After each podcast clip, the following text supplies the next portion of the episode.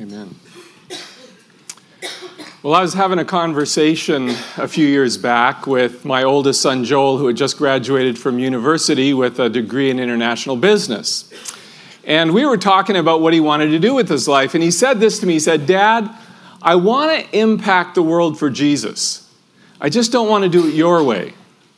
And what he meant by that was the missionary way, going and being a full time missionary. Um, you know, when Joel made that statement, I'm not sure I was really listening. listening. After all, he had just graduated from university. He was idealistic, I was realistic.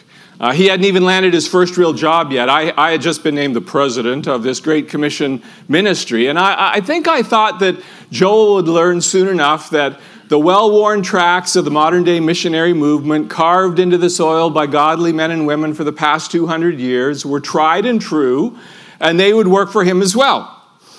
Um, you need to understand, I wasn't insulted by, by what my son said to me. He has great respect for my call to what you might call vocational ministry, but I was frustrated. Um, I was frustrated at my lack of ability as the leader of a, a, a Great Commission ministry to provide tracks for a, son like, uh, a, a, person like my son, other than to say to him, Well, leave behind your career and all the studies you just did and go back to Bible college and get a real ministry degree and become a real full fledged missionary like me. Joel is not alone in his desire to impact the world through his profession. I think he represents a growing number of godly men and women, largely untapped resource, who want to make a difference in this world not by leaving their jobs, but by leveraging their jobs for the sake of the kingdom. Now, you may find it hard to believe, but God loves Mondays. Uh, contrary to popular belief, I don't think Sunday is his favorite day of the week. I think it's actually Monday. But not for most people, it isn't. No, Monday is the beginning of the grind. You know, it's the one day of the week that we don't thank God for. We thank God that it's Friday, but we don't thank God that it's Monday. So, why is it that God loves Mondays and we don't? Well, let me tell you a true story. Stefan Breitwieser was arguably the world's most consistently successful art thief. Over the period, uh, course of seven years, he stole $2 billion worth of art from auction rooms, museums, and antique dealers all over Europe, lifting them from a total of 172 different venues. Most of the um, old masters uh, dating between the 16th and 18th century, he would simply cut from the middle of the frame, roll them up, and stuff them under his jacket. He never sold any of his work, preferring rather to amass a staggering collection which he stored at his mother's house. But he got caught by a keen eyed security guard in a museum in Luzern, Switzerland, from which he had stolen an antique bugle only days before. Breitwieser confessed everything to the Swiss police, telling them what he had stolen and from what places, and telling them that he had stored it all at his mother's house. And here's the kicker when his mother found out of his, uh, that he had been arrested, she went into action destroying all the priceless treasure that he had amassed at her house. She threw 109 artifacts into the Rhine Rhone Canal and she took 60 masterpieces and cut them in little pieces and threw them in the trash. By the time the authorities got a search warrant one week after her son's arrest, she had succeeded in destroying almost all of the $2 billion worth of art. When apprehended, she told police that she was so furious with her son that she had destroyed them out of spite, fear, and greed, concerned that if he got uh, if he got convicted, she would lose her work permit and she would be out of a job. Think of that $2 billion trashed all out of spite, fear, and greed. You know, I think that a similar thing has happened to work. Work has been ripped from its place of honor at the center of God's masterpiece of creation and it has been shredded and trashed ever since. and it's our privilege to restore it to its place of beauty and honor. So let me tell you another story that illustrates the centrality of the workplace in God's design to transform the world. There once was a man in the ancient city of Jericho by the name of Zacchaeus. He worked collecting the taxes that Rome had imposed on its conquered subjects. Now, Zach wasn't a big man. He was probably the smallest man in town, but what he lacked in stature, he made up for in smarts. For we're told that he had climbed to the very top of the ladder in a very dirty industry, tax collecting. And we're told that he was the chief tax collector and he was also very rich. Hearing that Jesus, this popular rabbi, had, uh, was coming to town, Zach decided that he wanted to see this man that everybody was talking about. So we're told that he ran ahead of the crowd, he climbed up a tree, and he waited.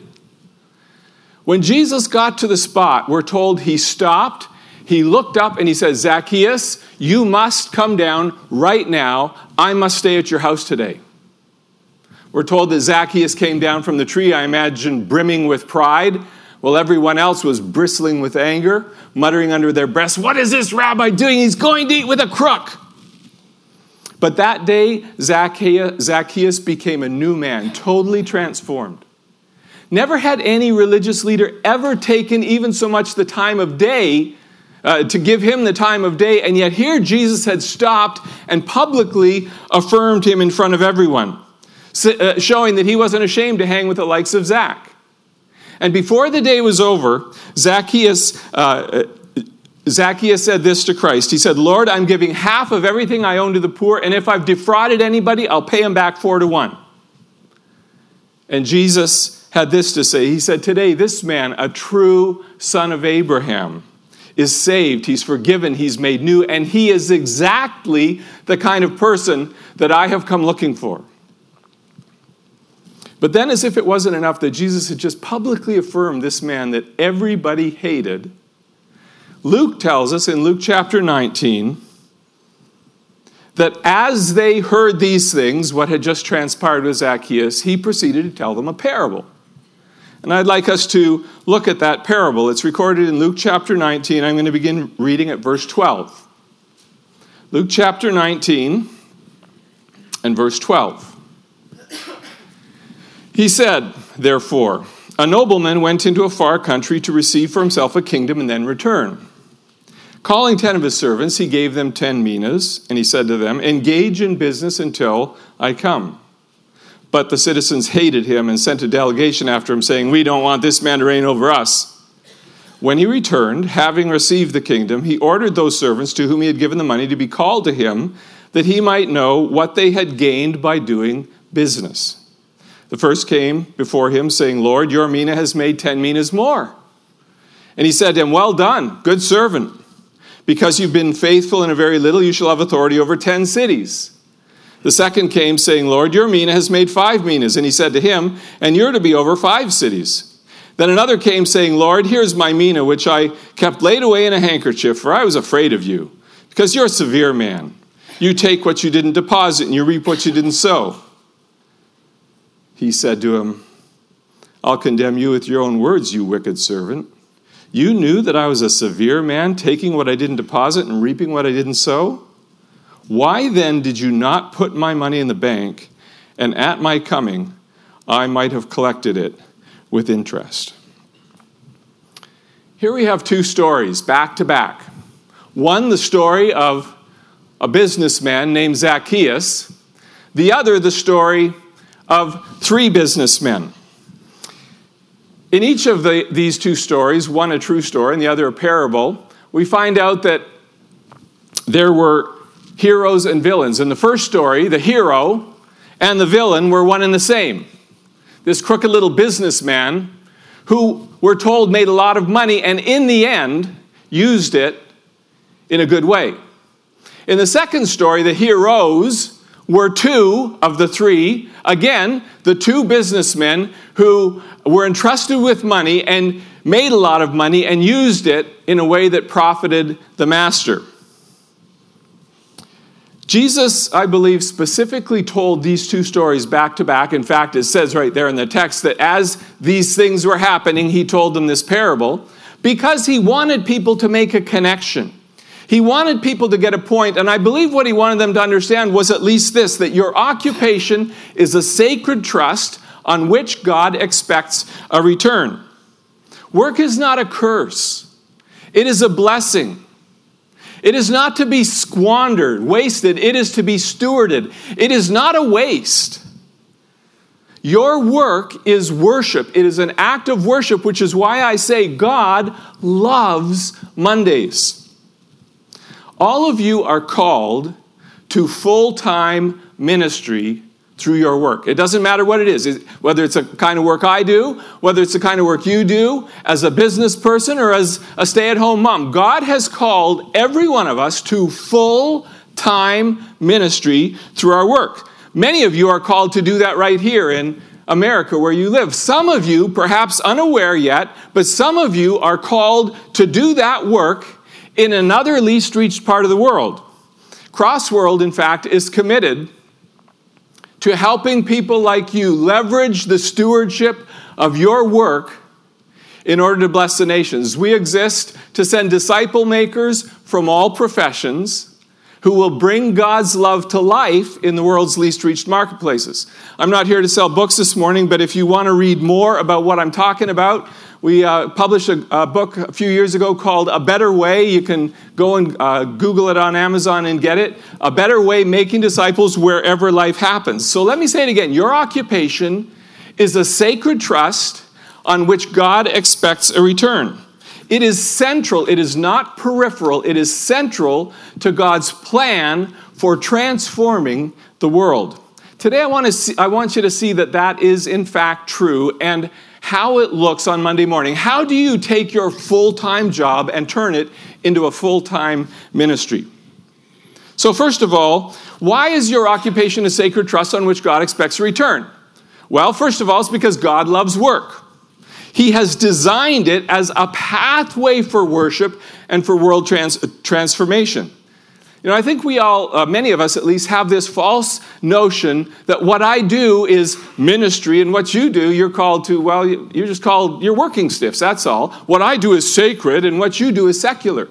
Do you know, I, I believe that there is no sacred secular divide in God's mind. Everything we do is to be sacred. Everything we do is an act of worship. The nobleman in this story, who represented God, did not call his servants, give them Bibles, and say, Preach until I return. No, he called his servants, he gave them money, roughly $10,000. A mina was about three months' wage, so let's just say three months' wage for a, a working guy, roughly $10,000. He gave them money and he said, Do business until I return.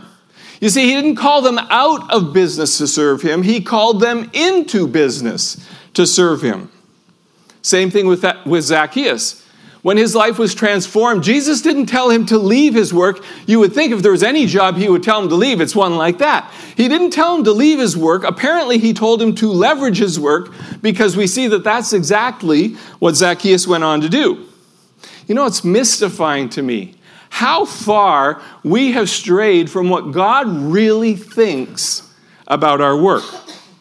In God's original piece, a masterpiece of creation, He put two relationships right at the center of that masterpiece. Two primary relationships. The first one was man and his work. The second one uh, uh, was man and his woman, or man and, and, and his wife.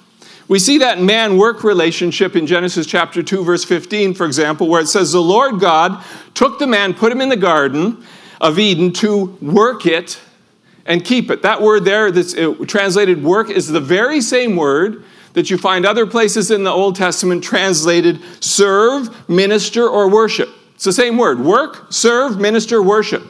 For example, God said to Pharaoh, Let my people go that they may worship me or serve me. Same word. It could have been translated that they may work for me. God designed work, what you do 40 or 50 hours a week, as an act of worship.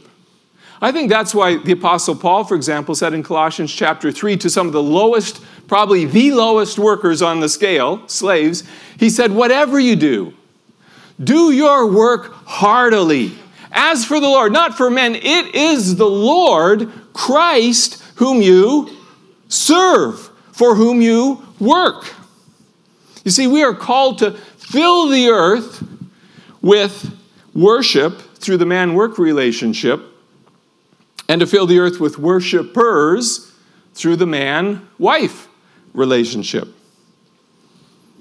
That second relationship, the man wife relationship, is seen a few verses later there in Genesis chapter 2, where we read, And a man shall leave his father and his mother and hold fast to his wife, and they shall become one flesh.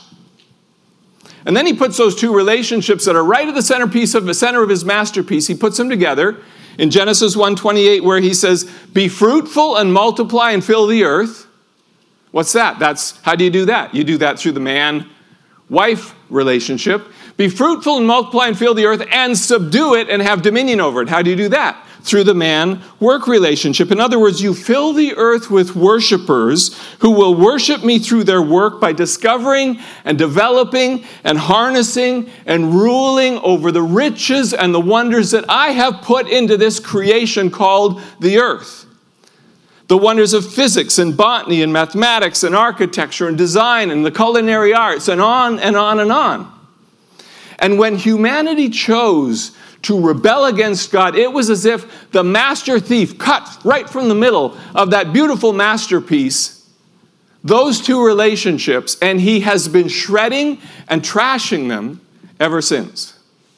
And it is our privilege to restore them to their place of honor. Think about it. He has taken human sexuality, that one centerpiece of his masterpiece, and he has turned it into the number one undisputed object of illicit, perverse, criminal, debauched, exploitive human activity that has hundreds of millions, if not billions, of people in bondage to this gross perversion of what he created in the first place. And he's done the same thing to work. He took the man work relationship and he has reduced it to meaningless drudgery for some, money hungry greed for others, a necessary evil for most, and something to escape from on Fridays, but certainly not to thank him for on Mondays. And he wants us to restore the beauty of what he created to its original place of honor. So, your occupation is a sacred trust on which God expects a return because He loves work. He created it as a pathway for worship and for world transformation. Secondly, He loves, uh, it's a sacred trust on which He expects a return because He loves profit. Profit is not evil. Greed is evil. Exploiting your workers to make more money is evil. But profit and profit, profitability, profitability are good.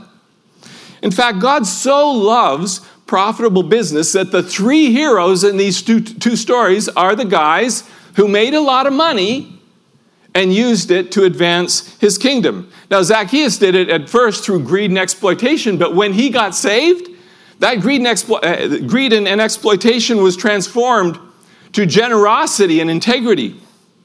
So, the reason our, our occupation is a sacred trust on which God expects a return is because God loves work, because God loves profit, and the third reason is because God loves reward. He loves to reward those who take what He's entrusted to them and use it profitably to advance His kingdom.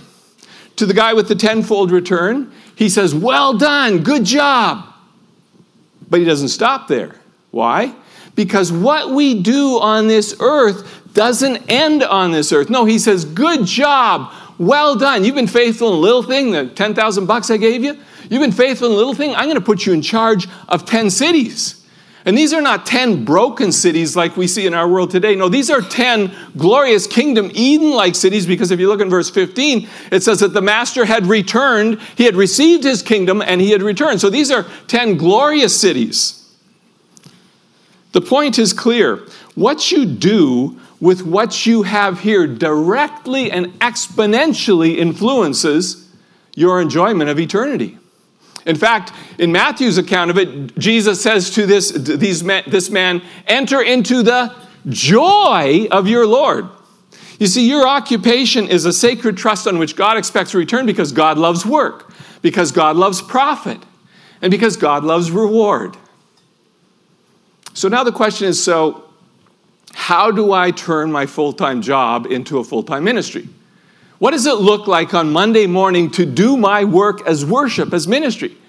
Does it mean I go and I leave tracts on the urinals in the men's room?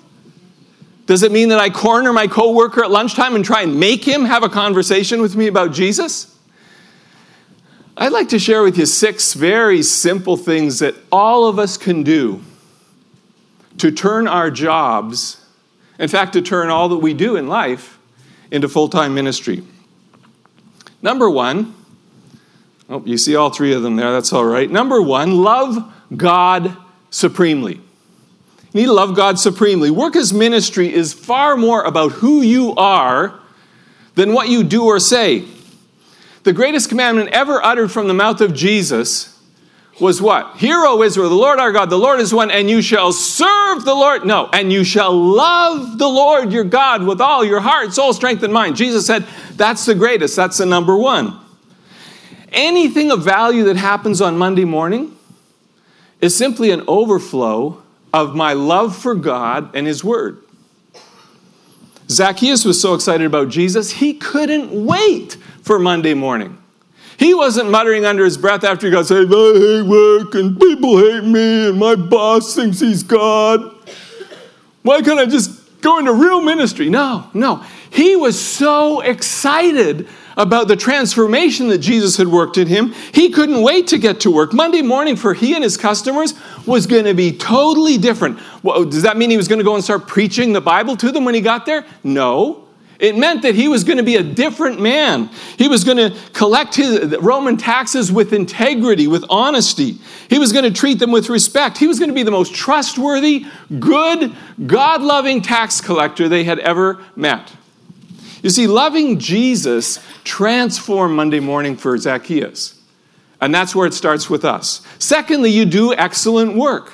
We ought to be among the best employers, the best managers, the best CEOs in the world.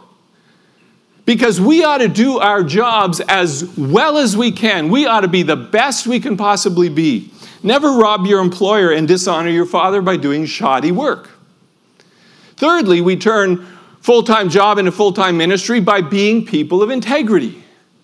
You know, loving God's uh, passionately and working with excellence doesn't mean you're perfect. And when you're not perfect, you admit it. Integrity means that when you mess up, you admit it. You treat somebody wrong in a meeting, you go back to them and say, You know, the way I treated you yesterday in that meeting was just wrong. Would you forgive me? I, I try to live my life as God would have me live it, and I need to ask for your forgiveness.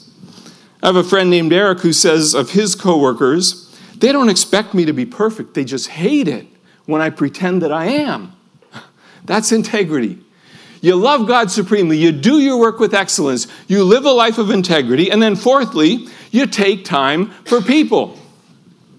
Jesus summarized the essence of life in four words love God, love people. The two greatest commandments love God, love people. World impact happens when we take time for people. And I think that's our biggest problem in the West. We don't have time for people. We have time for God. We don't have time for people. Natalie, a friend of ours, had been coaching her friend Janet in some simple steps that she could do to begin to turn her life into ministry. And so she said to Janet, she said, You know, you need to slow down and take time to see people. So she decided she was going to try to do that. One day she was standing in line at the bank and she noticed a man of Asian descent ahead of her who seemed to be having trouble filling out a form. So she helped him. And after she had done it, she thought, wow, that felt good. I can do this. So, as they finished up their transaction, the two of them were walking out the door at the same time, and she was uh, saying goodbye to him and saying she'd been happy to meet him. And she was just about to tell him her name, and he said, I know who you are. She kind of looked at him and said, You do? He said, Yes, you're the lady who buys sushi from me every Tuesday. Here she had been doing business with this guy face to face for months and she'd never seen him. We got to slow down. We got to take time for people. If you will cultivate your love for God, do your work with excellence, live lives of integrity, and take time for people, that's about 90% of work as ministry. The last 10%, the last two steps, are really where it gets fun. Number five, watch and pray. Just watch and pray for opportunities. Be on the lookout for God to do something to open a door. Bob is a business guy here in Kansas City. And he had never realized until recently challenged by a friend of his that his work is ministry, it's an act of worship. So he began to look for opportunities to do that. He's driving to work one day. He's just about to pull on the freeway when he looks over under the bridge and he sees two guys beating this other guy up. So he whips his car off the road under the, uh, the, the uh, overpass. He jumps out of his little shiny little silver BMW and he starts yelling at these guys, Hey, you guys, leave that guy alone. What do you think you're doing? Well, now Bob is not a real big guy, um, and as soon as he starts yelling at these guys, they leave off with the guy they're beating on, and they start advancing on Bob. Well, Bob might, might not be big, but I think he was smart like Zacchaeus because he says, You guys might want to think about what you do next because I'm an off duty police officer and I've already called for backup. And they turned tail and ran. now, I guess he hadn't got to the discipleship part about lying, but it worked. So, anyway, he, he goes over to the guy who's just laying there beaten and he helps him up. He brings him to his car and he asks him where his camp is so he can take him back to his camp. He gets him back to his camp. He pulls out his wallet to give him some money, and the man says to him, I don't want your money. What I need is a job. Well, Bob's jaw almost hit the steering wheel. You know why? Because Bob's business is bringing jobs to Kansas City. And it was as if God was saying to him, You just watch what I do. When you begin to see your work, your life, as an opportunity for ministry. The last thing is this when God opens the door, just tell him what you know. Just tell him what you know. Jesus said to his followers, You shall be my witnesses. I think many of us have interpreted that as if it were, You shall be my lawyers. Do you know there's a big difference between a lawyer and a witness? A lawyer's job is to do what? To convince somebody of something. A witness's job is simply to tell what he knows. And if a witness steps across this line and starts trying to convince a jury, his whole testimony is suspect. Jesus said, Be my witnesses. Just tell them what you know. Just tell them why you love me. Just tell them what I've done for you. And that really brings us right back to the first point, and that is you love God supremely. That's where it all starts. You know, God loves Mondays because God loves work. And God loves work because He created it as a pathway for worship and for world transformation.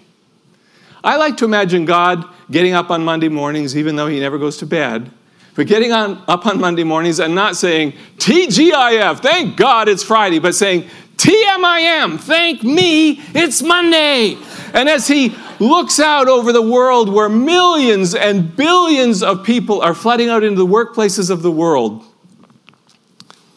he leans in with anticipation of how his full time ministers, you, through your, an overflow of your love for Him, your excellence and your integrity, your love for people, your prayerful watching for opportunities, how He will open doors for you to glorify Him and share His love with others. But you know, I'm here to tell you this morning, I have to tell you that there are workplaces all over this world where millions, tens of millions of people will show up tomorrow morning without a single person to tell them about the excellencies of God. And that's why I believe that God is calling some of you, certainly not all of you, but some of you, to take what He's given you, your work, and do it in a much less reached part of the world. The highest known sale price ever paid for any piece of artwork was paid just last October for uh, a, a, piece was paid by an, anon- an anonymous buyer for a Leonardo da Vinci piece called Savior of the World.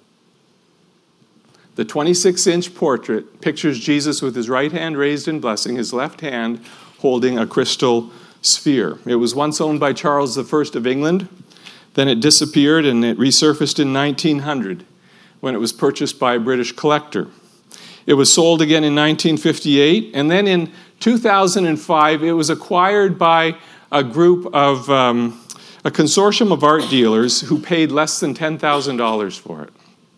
Badly damaged and partially painted over. The painting was given to an expert who spent the next five years meticulously restoring it to its original condition. And when that had been done, it was finally realized and documented that, that it was an authentic Da Vinci. And it sold for $450 million. Now tell me, what turned a $10,000 painting into a $450 million masterpiece? What did it take?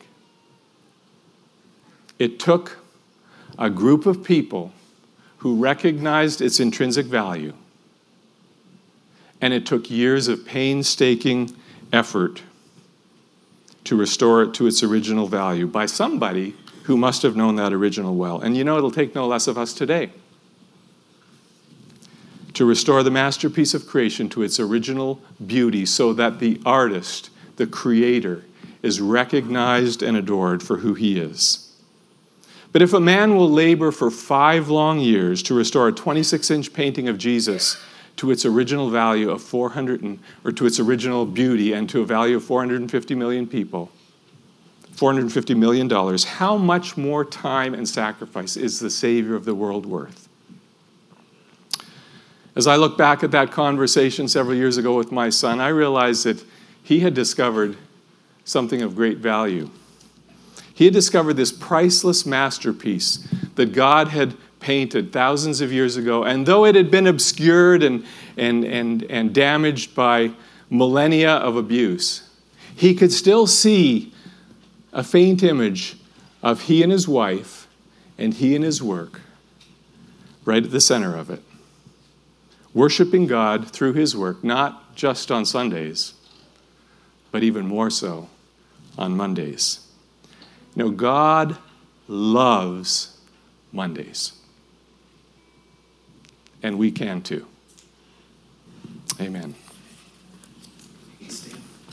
If you'll just grab a seat for uh, a couple a couple minutes. Um, I love the the illustration Dale gave this morning about being a witness versus being a lawyer.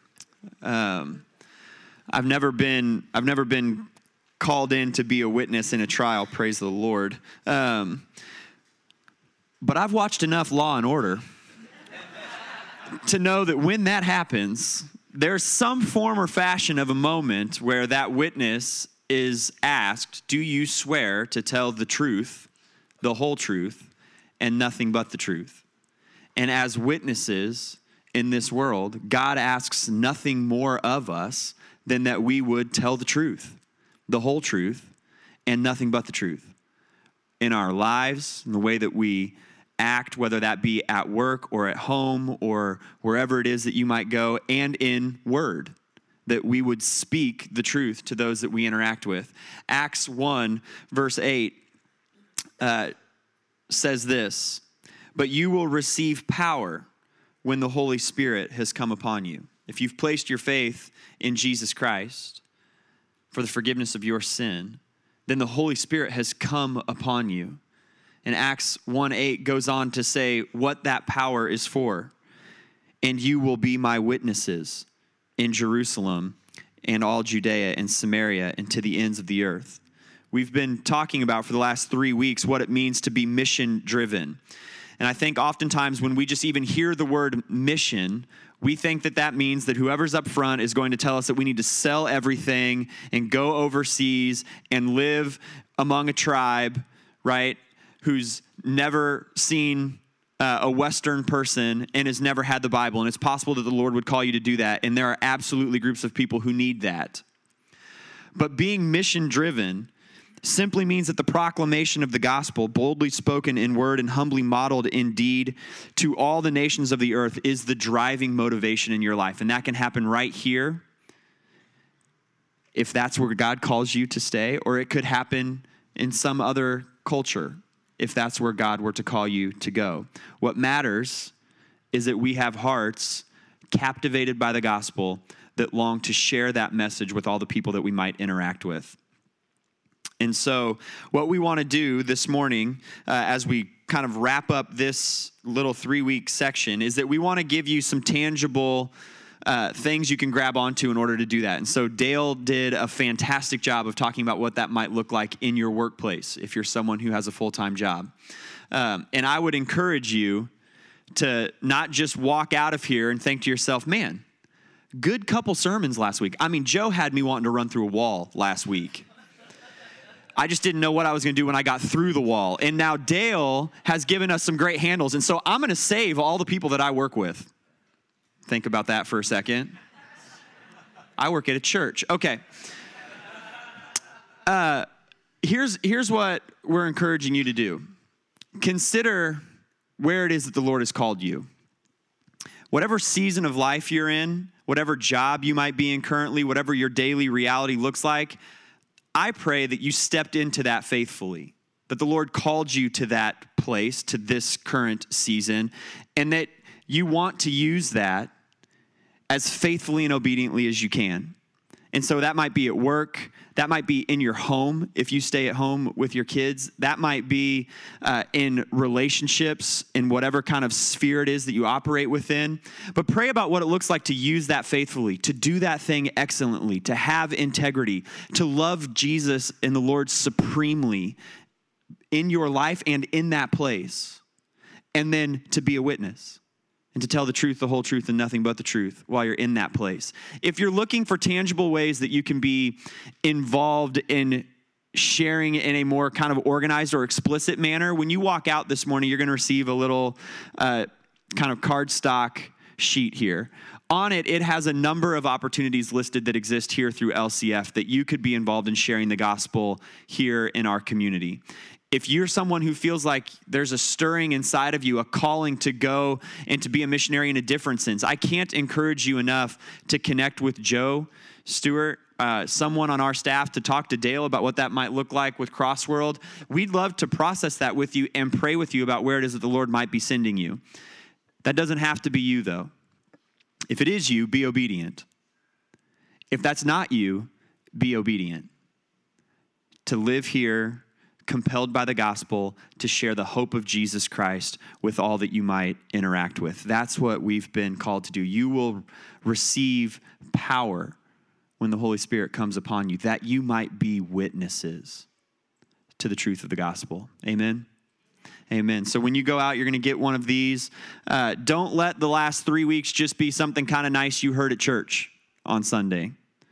Let the last three weeks be something that influences who you are and how you interact in this world. Amen. All right. Have a great uh, Sunday. We will see you next week.